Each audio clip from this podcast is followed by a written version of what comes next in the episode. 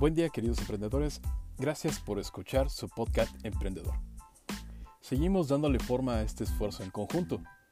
Tu idea de negocio es para la que quieras y mandes. Pero ¿cómo darle forma? Durante los primeros días la ponemos a prueba dentro de nuestra cabeza. Si la idea sobrevive a este primer filtro, es momento de dar un paso más y ponerla en papel. ¿Cómo describirla es divertido?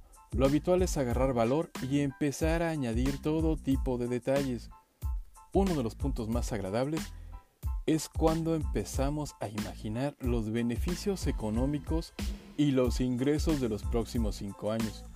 Todo un clásico en el plan de negocios, pero ya tendremos tiempo para eso. A medida que el tamaño de nuestro plan crece, la idea se vislumbra cada vez mejor. Poco a poco vamos obteniendo la energía que nos hace falta para dar el siguiente paso y así poder empezar.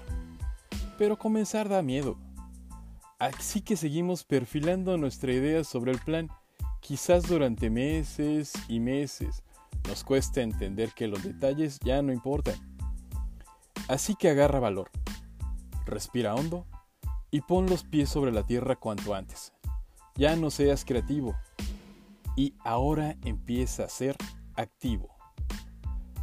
La buena noticia es que la alternativa es relativamente sencilla. Podemos concentrarnos en describir nuestro plan simplemente preguntándonos, ¿nuestra idea ayuda a las personas que serán beneficiadas? ¿A hacer qué? Actividad en la que nuestra idea interviene en ellos. ¿Para qué? Beneficio de las personas al usar nuestro producto o servicio. Por ejemplo, te comento la misión y visión de Google. Visión. Organizar la información del mundo y lograr que sea útil y accesible para todo el mundo. Visión.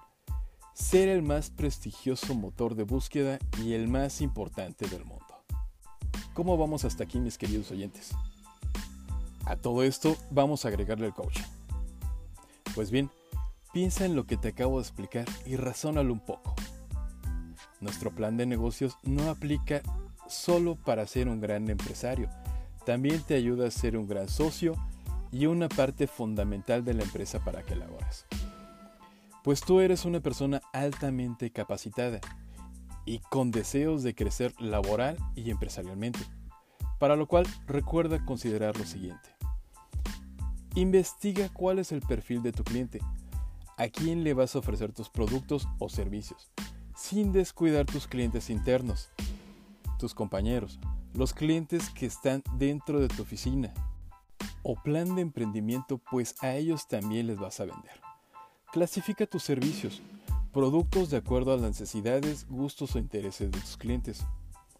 Pautas de actuación, cómo te vas a vender y sobre todo, cómo vas a tratar a tus clientes. Muchos dicen, y dicen mal, yo trato como me tratan. Por favor, no cometas ese error con tus clientes internos y externos. Es más, trátalos mucho mejor de lo que te gustaría que te traten a ti. De esta forma te aseguro que serán clientes fieles y colaboradores eficientes. La actitud con el cliente esta va de la mano, de la mano, de la mano con la filosofía de la empresa o de tu emprendimiento. Recuerda, van de la mano. Canales de comunicación cuáles son o serán tus canales de comunicación. Capacítate en ellos. Explótalos al máximo. Por ejemplo, si a tus clientes les gusta que les llames, llámalos. Si lo que quieren es arreglar todo por correo o WhatsApp, que así sea, arréglalo todo por correo o WhatsApp con ellos. En conclusión, sigue sus reglas para que de esta forma garantices tu objetivo. Equipo de trabajo. Que tu equipo de trabajo sea más capaz que tú. Recuerda, los grandes emprendedores le pagan a gente más lista para que ellos hagan el trabajo difícil. Formación. No dejes de capacitarte, jamás dejes de aprender y sobre todo comparte tu conocimiento con tu equipo.